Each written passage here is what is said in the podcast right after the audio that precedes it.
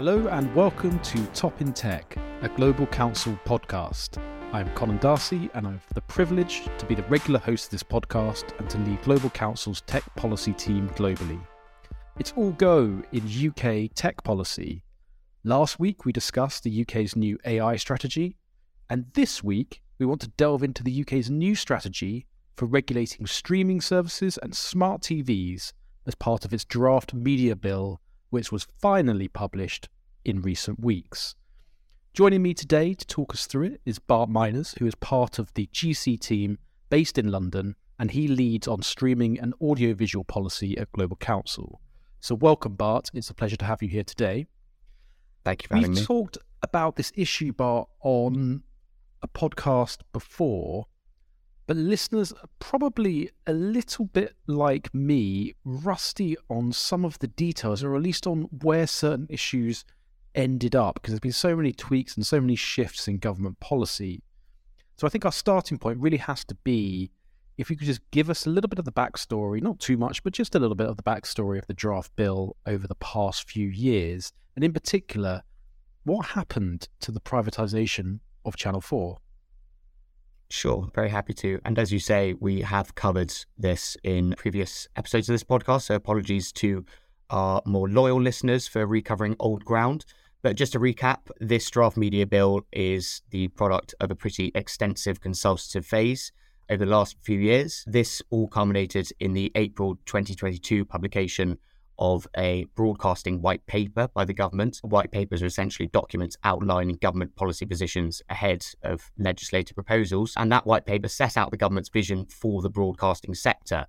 Most notably, the Johnson government, pretty controversially for the time, announced it would pursue privatisation of Channel 4, the public service broadcaster, or PSB. Channel 4 is publicly owned but independently self-funded through advertising revenue. These proposals prompted a pretty substantial public, political and cultural industry backlash, which in itself wasn't fatal for the agenda, but did indicate that a substantial investment of political capital would probably be required in order to see it through. The government argument was that privatisation would increase Channel 4's agility and ensure its long-term sustainability against global video on demand or VOD rivals. However, there were also inevitably underlying political dynamics at play. Many within the Conservative Party felt and feel that institutionally Channel 4 holds more left-wing sensibilities than is appropriate for a PSB, leading to accusations of an anti-conservative bias. The apex of these allegations, which again we've covered in previous episodes, revolves around this interesting incident during the 2019 general election campaign in which Boris Johnson was replaced with a melting ice sculpture during a climate change leaders debate, provoking threats from some within the Conservative Party of a review of the broadcaster's remit. In January of this year, however, with a new Prime Minister and Culture Secretary in place, Michel Donlan announced that the government had shelved its pursuit of privatisation of Channel 4.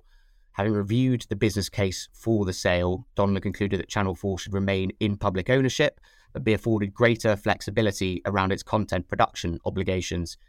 In reality, the decision was more likely made so the Sunak government could focus its political efforts elsewhere rather than contesting this particular cultural battle around Channel 4's future. So that leads us all to here with the publication of this draft media bill, which does not now contain any provisions relating to a privatisation of Channel 4. So Channel 4 privatisation is one of those issues that seems to come back round on cycles. I think about 5, 6, 7 years ago, we had a similar debate. The government floated it and then back down again, I think, under the coalition government between the Conservatives and the Lib Dems. It came back again under Boris Johnson's government. And you can't help but feel that were we to see continued Conservative leadership in the later half of this decade or into the next, that again, you'll hear debates starting to rise up a little bit again around whether Channel 4 should be privatised. But for now, it seems to be categorically off the table. And as you say, Bart, it does seem to be a slight sense of political expediency rather than political conviction that potentially has left us here. Many of the people who are taking these decisions in government now are the same people who were part of the cabinet or who were ministers under Boris Johnson when this policy was being pursued. So I don't think there's been a dramatic shift in how Channel 4 is perceived by the Conservative Party, but certainly the way in which the government wants to spend its time before the next general election fighting a big controversial battle over Channel 4 for what might be seen as limited rewards is something that clearly Rishi Sunak and his team are not prepared to countenance. So I suppose what listeners might be thinking here, Bart, is, well, if this draft bill was supposed to be all about privatising Channel 4, what's the point of it now? What's left? Channel 4 privatisation has been shelved for now, as you say, but the draft bill contains quite a broad range of proposals targeted across the broadcasting ecosystem. Most prominently are a few provisions: the introduction of a video-on-demand code, prominence rules for public service broadcaster content on smart and connected devices, must-carry obligations for licensed UK radio stations on smart speaker platforms, and the repeal of Section 40 of the Crown and Courts Act 2013. So just to delve into a little bit more detail on some of those provisions, this video-on-demand code will seek to address a pretty long-standing gripe amongst PSBs that VOD competitors like Netflix, Amazon Prime Video, Disney Plus don't have to adhere to the Ofcom broadcasting code. The only VOD platform which does is BBC iPlayer. Under the proposals contained within this draft media bill, Ofcom will be empowered to draft and enforce a VOD code which would introduce new content standards. Due prominence obligations will require services providing access to internet programming content produced by PSBs like iPlayer, ITVX and All 4 to be granted an appropriate degree of prominence over content produced by other broadcasters. Radio accessibility will see smart speaker platforms required to offer access to all licensed UK radio stations and prohibited from charging those stations for hosting them on their services and overlay their own adverts on top of those stations' programming. Section 40 repeal was an interesting provision of the Crown and Courts Act 2013, resulting from the Leveson inquiry, which was never actually put into practice. Section 40 would have required news publishers to pay the legal costs of both sides in any action, regardless of the outcome, if they were not a member of an approved regulator. So while Channel 4 privatisation has been removed from the media bill agenda, there's still plenty to go off there in terms of broadcasting provisions. So it strikes me when thinking about this from a tech policy perspective that the government here, Bart, is trying to do two things. The first is to increase the regulatory burden on streaming services. So you mentioned Netflix and Disney Plus and others. And then the second is to proactively promote British broadcasters and British radio stations. So a two-pronged approach to the sort of same issue about digital competition from international providers. Let's dip into the first there, though. What does it practically mean that the Ofcom code, a VOD code as you put it, will be applied to streaming services? What do you actually think might change for those companies? To go into a little bit more detail on this, Bs have to adhere to the Ofcom broadcasting code, which imposes obligations around their programming content. Non-PSB video demand services like, as you say, Netflix, Amazon Prime Video, Disney Plus, do not currently have to adhere to that code, but do have to comply with somewhat weaker VOD-specific rules governing age restrictions on content, incitement to hatred and commercial references within programming, but generally much narrower than the obligations imposed by the Ofcom broadcasting code. This new VOD code, introduced with the media bill, will aim to level the playing field, so to speak, introducing new, stronger targeted requirements to, for instance, protect under-18s from harmful content, exclude content likely to encourage or incite crime or disorder, prohibit the presentation of views or opinions on matters of political or industrial controversy or those relating to public policy, ensure news content is presented with impartiality and accuracy, protect viewers from material which could be offensive or harmful, and ensure that content of a religious nature is presented respectfully. A lot more sort of obligations to comply with there than they currently have to.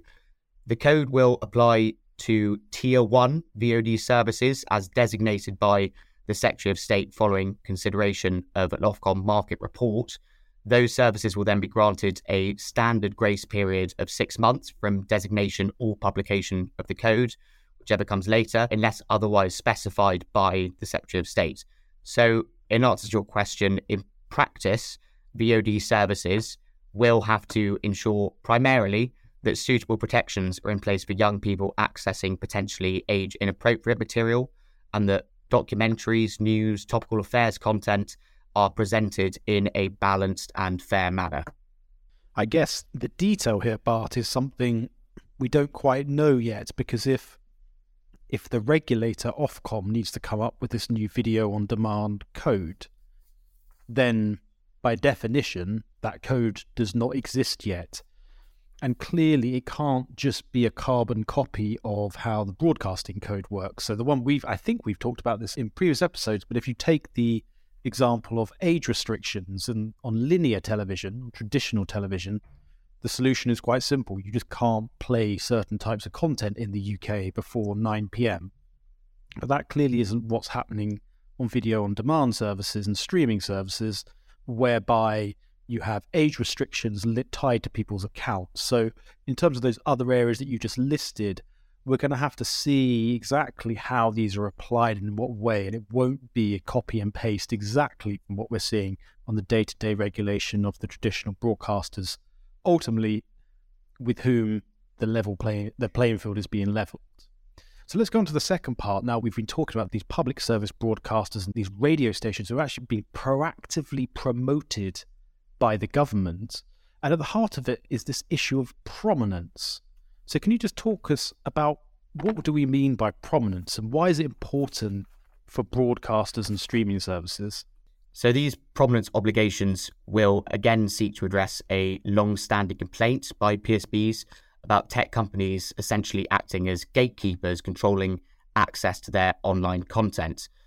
Under the Media Bill's proposals, PSBs will be required to make designated online services available to regulated television selection services, which in turn have to adhere to must-offer and must-carry obligations. Both parties have to aim to secure and maintain commercial agreements to this end, with a stated aim of supporting the ongoing sustainability of the PSB framework and the continued provision of public service content to audiences. This will aim to prevent tech platforms offering regulated television selection services from demanding unfair commercial terms from PSBs in exchange for providing access to their content. That's a lot of jargon, but in effect, this will see PSB VOD platforms like iPlayer, ITVX, and All 4 content boosted ahead of non-PSB content on smart and connected devices like smart TVs and streaming sticks. Ofcom will publish a code of practice setting out further detail on how prominence has to be granted in practice. On the radio accessibility point, the requirements around that will represent another step by the government to try to boost the competitiveness of British content against international competition. Smart speakers will be required to carry and make easily accessible all licensed UK radio stations, and prohibited both from charging those stations for hosting them on their own services and overlaying their own adverts on top of those stations' programming. So if we think about this from the perspective of the listener, so what's the difference? The difference is when you turn on your television, let's say it's a Samsung television, and up comes a list of apps and a list of content as you turn the television on. What these obligations will mean is that the first apps you see advertised to you would be from the BBC, from the ITV, from Channel 4 and public service broadcasters, whereas at the moment that doesn't necessarily happen.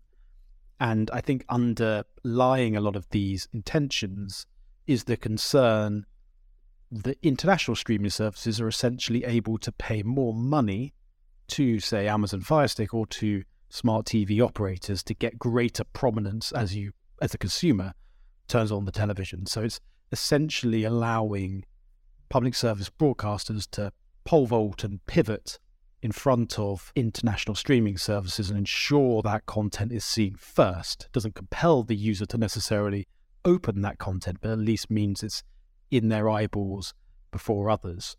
an interesting point here is what the draft bill that is does not do is it doesn't introduce the concept of prominence onto handsets and onto tablets, which is often the way in which many people end up consuming their content. You could see the idea of prominence with regards to mobile phones and smartphones being one which, I guess, BBC iPlayer could be pre-installed on your iPhone when you buy it, is one way in which prominence might be achieved. But it seems that the draft bill avoids that, though you never know whether in the legislative and parliamentary process whether such ideas might also get an airing. But just as I've pulled us there onto the legislative and parliamentary process, can you just talk us through what the next steps are with the draft bill? It's a bit of a curiosity, I expect, to some on the line about why is there a draft bill? What does a draft bill mean as opposed to a normal bill? So if you can just talk us through what happens next. Sure, yeah. There is a process around, an established process around draft bills. The media bill has been published in draft form to, quote, facilitate a period of technical engagement with industry prior to introduction, which likely signals that further consultation, whether formal or informal, will take place before the bill is formally brought before Parliament. At this stage, the draft bill will be subject to pre-legislative line-by-line scrutiny by what's referred to as a public bill committee, which can propose amendments to the final bill before its introduction, and that committee will be composed of parliamentarians. The government has stressed its commitment to introducing the bill as soon as parliamentary time allows, but this is a pretty standard phraseology and a congested legislative timetable and conflicting priorities probably suggest that an autumn 2023 introduction to Parliament is a more realistic timeframe. As you've mentioned earlier, the draft bill itself is somewhat more high level in its level of detail, with much left to the discretion of Ofcom, the direction of the Secretary of State, particularly with regards to the VOD code and due prominence rules. Ofcom will be instructed to publish further guidance at a later stage under the terms of the bill, which will provide more granular detail on how the regulatory framework will operate and be adhered to in practice. So thanks, Bart. When I hear you listing all of that out, it just sounds quite lengthy and time-consuming. And when we think about where we are in the political cycle, most people expect there will be a general election next year. There's some speculation it could even be in the spring next year. So do you not think there is a danger here that this entire purpose, entire legislative initiative and drive could actually get timed out by the next election? Yeah, I think that's an entirely plausible outcome at this point. As you say, general election will very likely be held before the end of next year. It's entirely possible, given other major policy priorities, that the media bill agenda could be crowded out, so to speak, before this point. An interesting observation, though, is that following the machinery of government changes earlier this year, the streamlined Department for Just Culture, Media and Sport has been stripped of its digital remit, leaving broadcasting reform as one of the streamlined DCMS's most significant responsibilities. The sooner a general election is held, the less likely it is that the media bill will make it beyond its pre-legislative stage. I take your point that this is a priority for the media, culture and sport department. But when you talk to people in and around Number 10 and talk to people in industry, there is also a slight sense that the Sunak government has inherited this agenda. And we get that from the way in which the Channel 4 aspect of that was ditched. So you don't get a overarching impression of huge enthusiasm to get this passed, that it must be done before the next election. So there are lots of if and buts here that could end up scuppering the bill's passage if and when we finally see it. But no doubt you'll be back on, Bart, to make sure that listeners are kept abreast of exactly how that plays out. So just thank you very much for taking us through it. And thank you to everyone on the line. As always, if your business, your investment are exposed to the regulation of streaming services, the regulation of smart speakers or smart TVs, please don't hesitate to get in touch. You can find our details on the GC website at www.global-council.com or via the link in the podcast notes. Thanks very much. And next week we have Tom Wheeler, former chair of the FCC in the US and a senior advisor to GC, who's going to give us his reflections on the future of digital regulation in the United States. See you then. Bye-bye.